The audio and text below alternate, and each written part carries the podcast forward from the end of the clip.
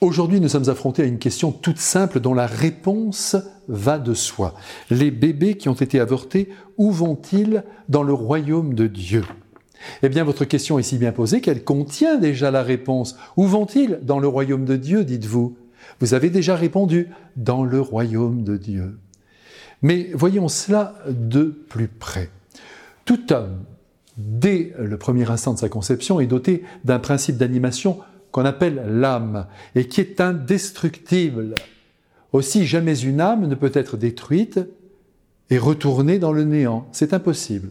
Elle est ordonnée à la vision de Dieu et elle ne peut pas échapper à son étreinte. Elle a été créée pour être éternellement avec lui. Certes, nous savons que l'enfer, qui est la séparation de l'âme avec Dieu, peut en soi advenir pour telle ou telle âme, mais ce n'est pas le sujet du jour. Une petite âme humaine qui a été supprimée du ventre de sa mère pour mille raisons qui nous dépassent ne peut échapper à la tendresse de Dieu.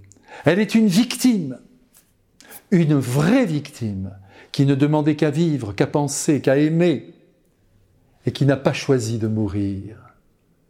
Comment voulez-vous que Dieu ne compense pas cette injustice en lui ouvrant ses bras d'amour. Par le passé, il est vrai que l'Église affirmait que ses enfants ne bénéficiaient pas de la vision de Dieu parce qu'ils n'étaient pas baptisés. Et avec le temps, l'Église a compris, sous le feu de l'Esprit Saint, que Dieu, et je vais le dire avec des mots très simples et de manière directe, fait ce qu'il veut et sauve qui il veut. Et maintenant, je vais vous raconter une petite histoire.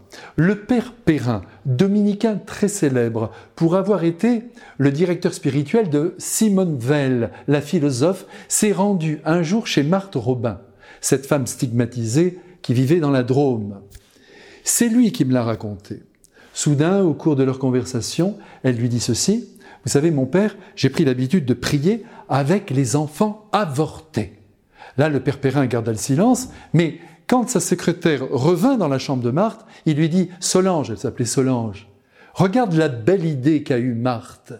Elle prie avec les enfants avortés. Et Marthe de répondre Ah non, mon père, ce n'est pas une idée, je les ai vus. Voilà qui répond parfaitement à votre question.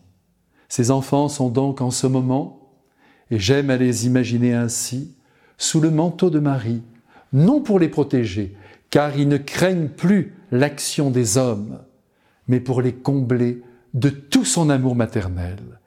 Donc soyez en paix. À bientôt.